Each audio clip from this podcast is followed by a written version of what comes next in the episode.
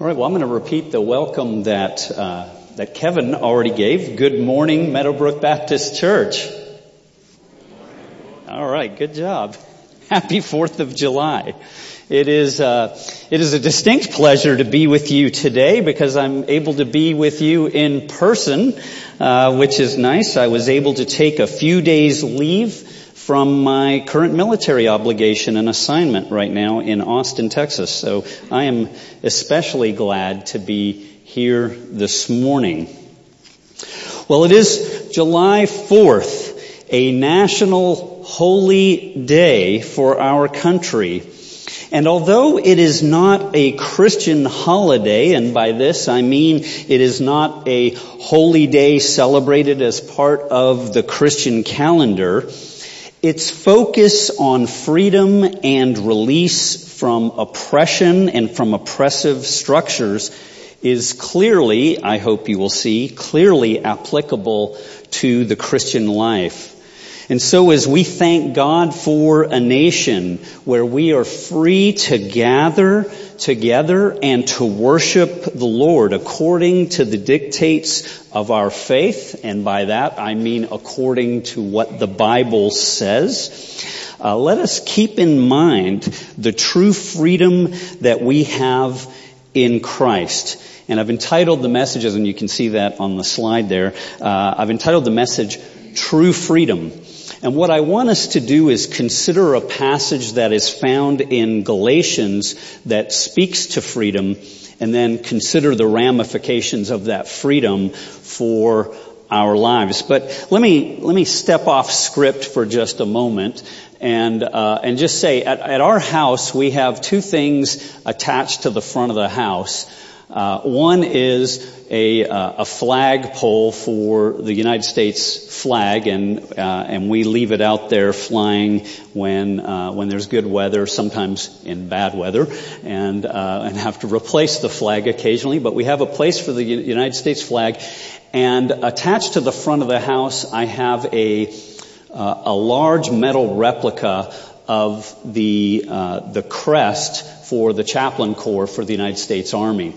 And you may or may not know this, but the saying for the chaplain corps is pro deo et patria. That is for God and country. And uh, and as a chaplain, of course, I serve first God and second country, but I serve both, and those go well together. And so, as we consider uh, the meaning of this holiday, let us consider what being in a country where we have uh, freedom to do just what we're doing right now, gather together as God's people to worship Him in spirit and in truth. Just uh, consider how unique that is in the world and how special and how important it is. Because I think as uh, anyone who has spent time overseas uh, on the mission field or serving in the military or even in business can testify to, not all people have this kind of freedom and this sort of opportunity uh, that we have. So let's thank God for that. Well, let's read Galatians chapter 5 verses 1 through 6. And uh, if you will turn in your Bible there to Galatians 5, 1 through 6, and I'll ask you to stand one more time uh, for the reading of God's Word if you are able. Hear the word of the Lord. It says, Christ has liberated us to be free. Stand firm then and don't submit again to a yoke of slavery. Take note. I, Paul, tell you that if you get yourselves circumcised, Christ will not benefit you at all. Again, I testify to every man who gets himself circumcised that he is obligated to keep the entire law.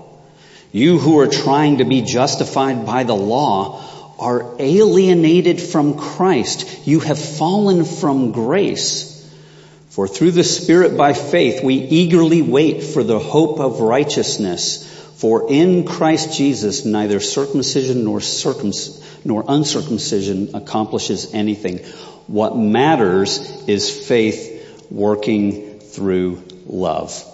Let us pray. Our Heavenly Father, we thank you for your word. We pray that you would speak to each of us through that word. We pray that your Holy Spirit would continue to move amongst us as your people, drawing us closer to you, and by doing so, drawing us closer to one another in spirit and in truth. We pray uh, that you would help me to get out of the way. I pray that you would speak through me.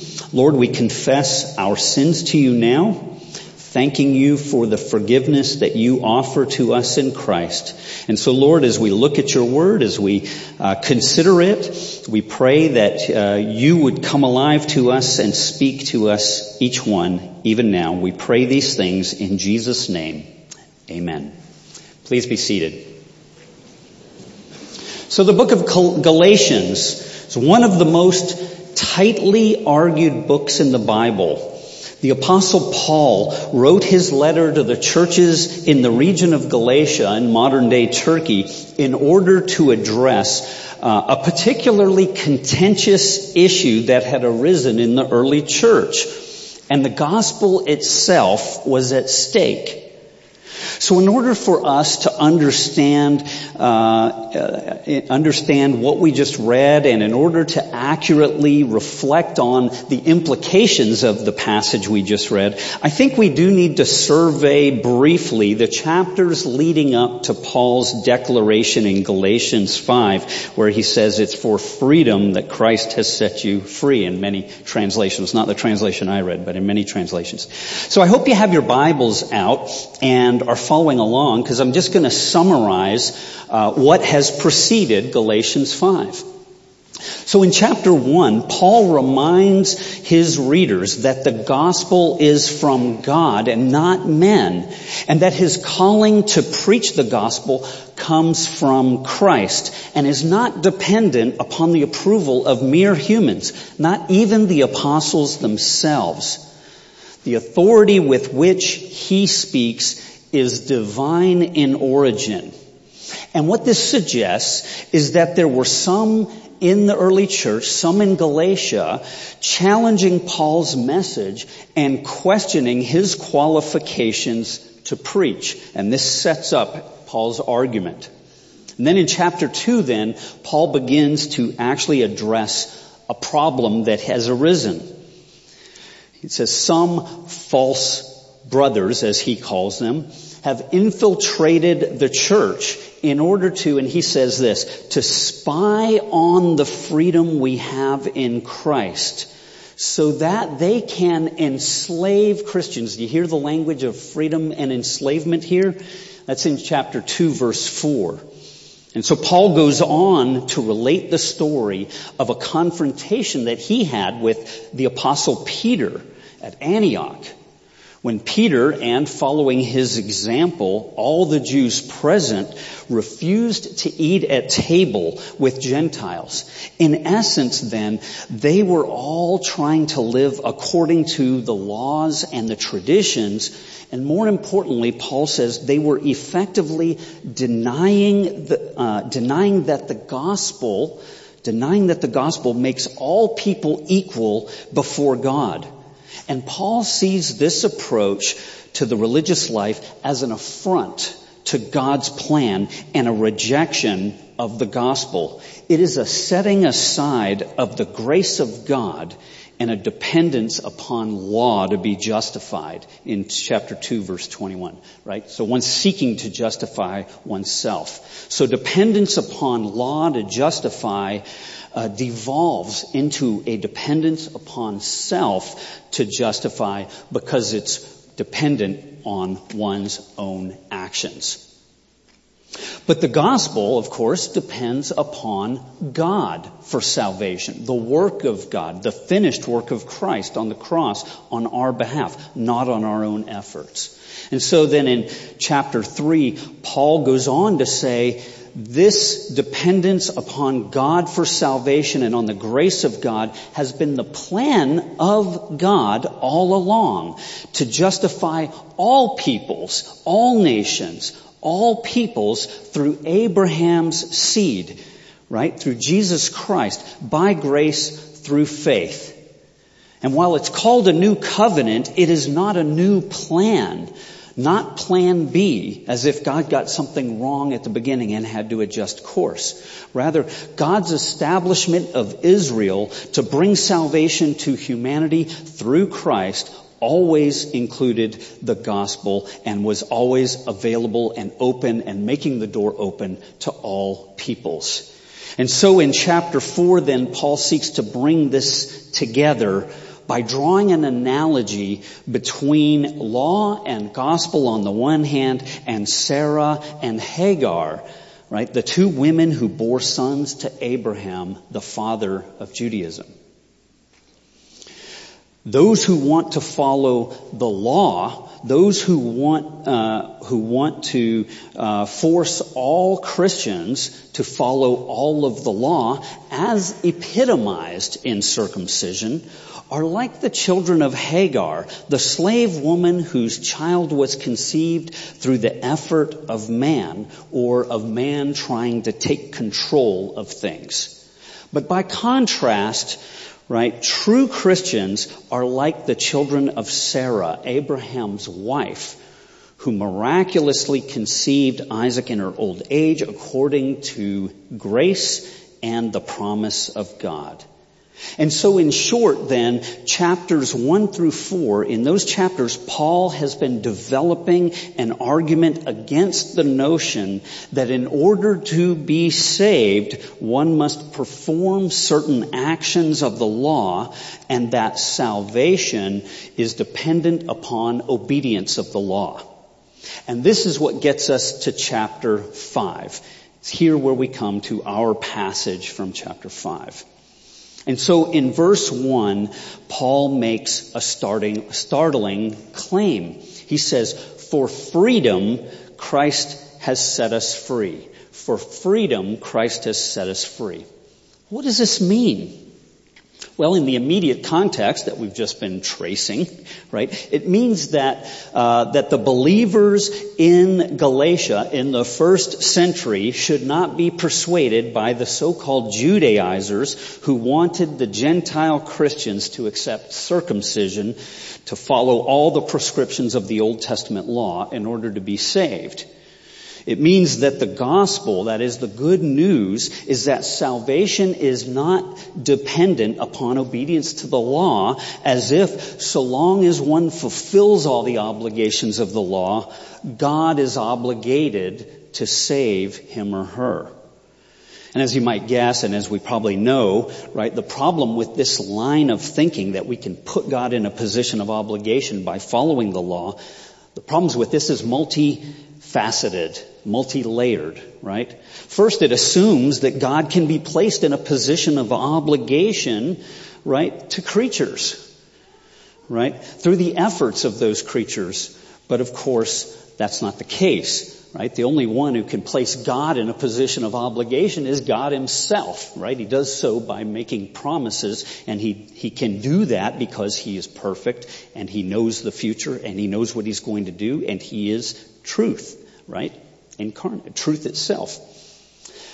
So it fails to, it, it, it, makes the mistaken notion that we can place God in a position of obligation. Second, it fails to recognize that we all fall short of sinless perfection anyway. We do not meet the obligations of the law because we all sin. And the obligation of the law uh, is that we be sinlessly perfect. And we simply fall short. Third, and more than that, even in our acts of righteousness, even when we do things that are good, right? When we do them in our own strength, not in the strength of the Spirit, those acts themselves, those so-called acts of righteousness, those good acts, they themselves are not righteous because they have tinges of selfish motive undergirding them at some level.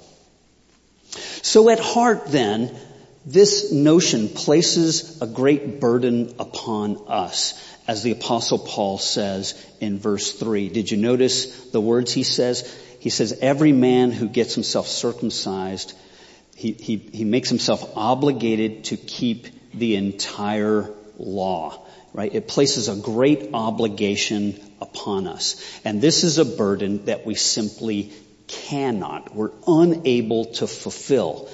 And thus, and I think this is sort of the important point for us here, if we can't meet the obligation that we have taken on, it's going to lead to futility, frustration, guilt, resentment, depression, and even anger. Rather than bringing us closer to God, it actually has the opposite effect, as the apostle Paul says in verse 4. Do you see what he says there?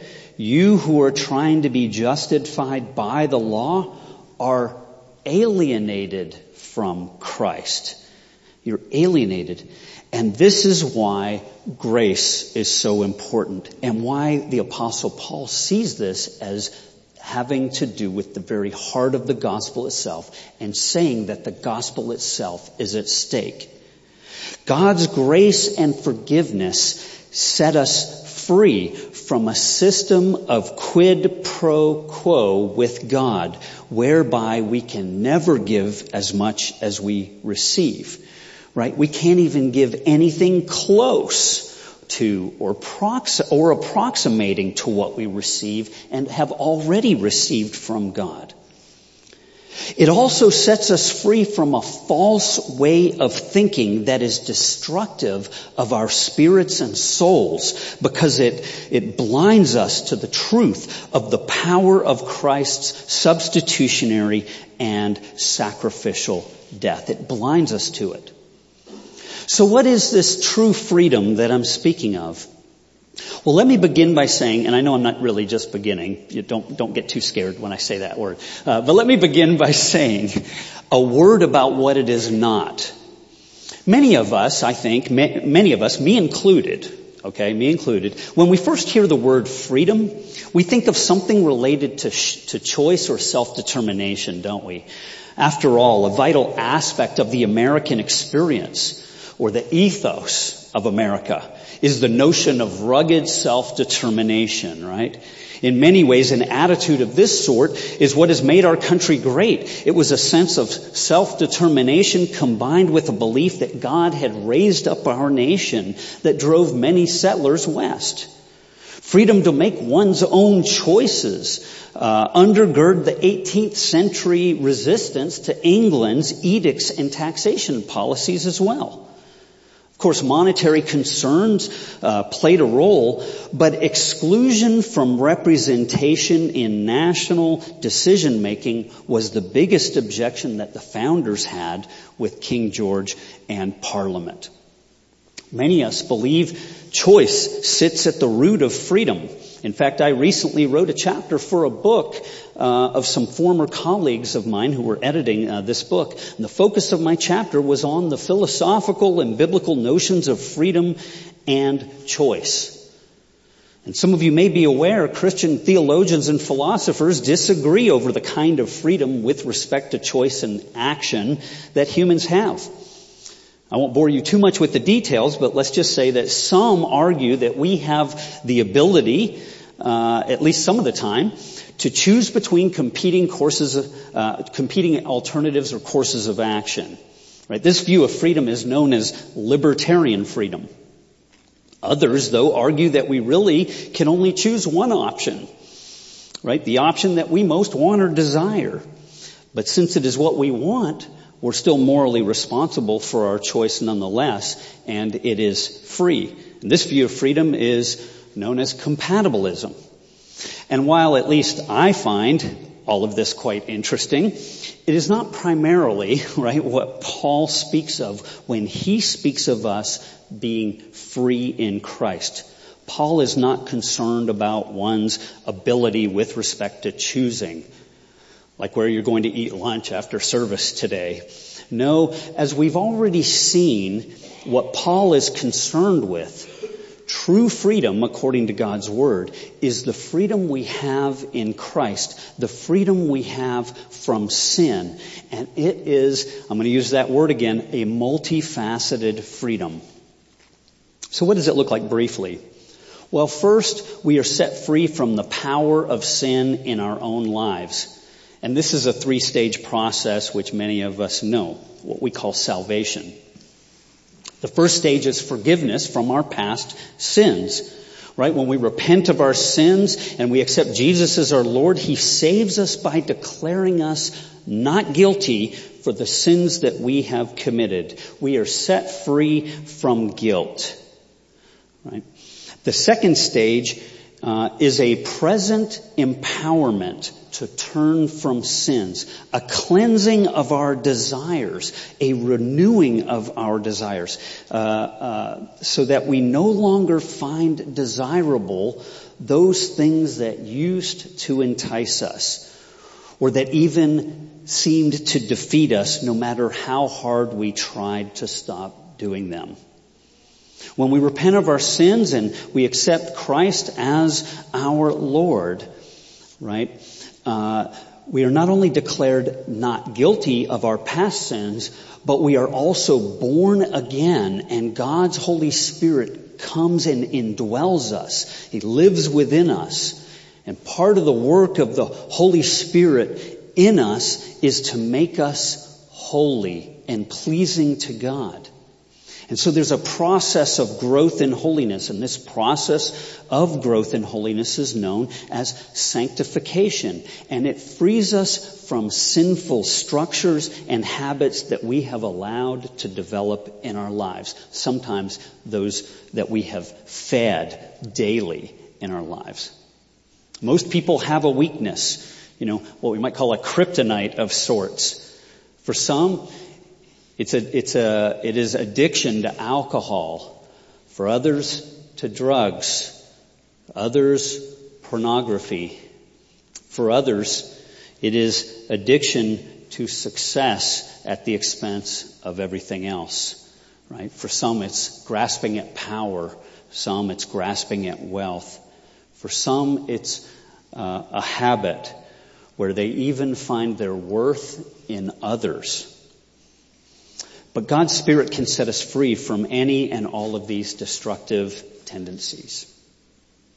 The third stage is a future restoration of the physical realm. At a personal level, it's a promise of restor- uh, a promise of restoration and resurrection from the dead. This life is not all there is, and these bodies with all their weaknesses, frailties, pains and aches and the like, these are not the final state. Right? And so we, re- when we repent of our sins and we accept Jesus as Lord, we are granted eternal life with God. And this is why the apostle Paul notes that Christians do not grieve uh, as those in the world grieve when, when they lose a loved one. Right? We grieve, but we don't grieve as those in the world because we have a future hope. In Romans chapter 7, then, Paul describes the ongoing struggle with sin, noting that there are times when, when he finds himself doing exactly the opposite of what he really wants to do. He feels trapped by his own sinful inclinations, enslaved by them to the point of frustration and even despair. Right? He says, who will save me from this body of death. And then he answers, right? Thanks be to the Lord Jesus Christ. Second, we're set free from sinful ways of thinking and viewing the world. And I've already hinted at this and alluded to this, but many of us, let's just face it, many of us have a warped view of reality. many of us see things wrongly, including the ways we see ourselves. Many of, us, many of us are enslaved to a worldly outlook, whether with respect to our views of success or our views of our own personal worth. But the gospel frees us from those false viewpoints. No longer, businessman or businesswoman, must you measure success based upon the size of your bank account or the power that you have over others in your workplace right? That money's not going to do you much good after you're dead anyway, so it doesn't matter. But no, but you're set free from that way of viewing success. No longer, young person, must you measure your personal worth based upon whether you have the right clothes or the right hairstyle or the right friends or like the right things or on the right social media platform or have enough likes on your media platform or whatever they, you get these days. God says that you are valuable to Him just as you are. You are beautiful to Him just as you are. You are made in His image.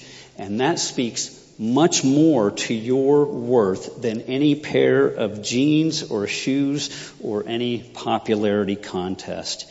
You are secure in Christ. No longer victim of abuse must you find your worth in the approval of your abuser. You are of inestimable worth to God. So much so, so much so, that He bought you with His own blood. You are set free from those destructive patterns and viewpoints and are a new creation in Christ. So true freedom, true freedom, that is freedom in Christ, is a turning from sinful actions, yes, but also sinful outlooks through the power of the Holy Spirit at work in our lives and a turning to the way of God. God loves each and every one of you. Us, right? And He wants you to have life abundantly. And He's provided for that by offering forgiveness, cleansing, and renewal.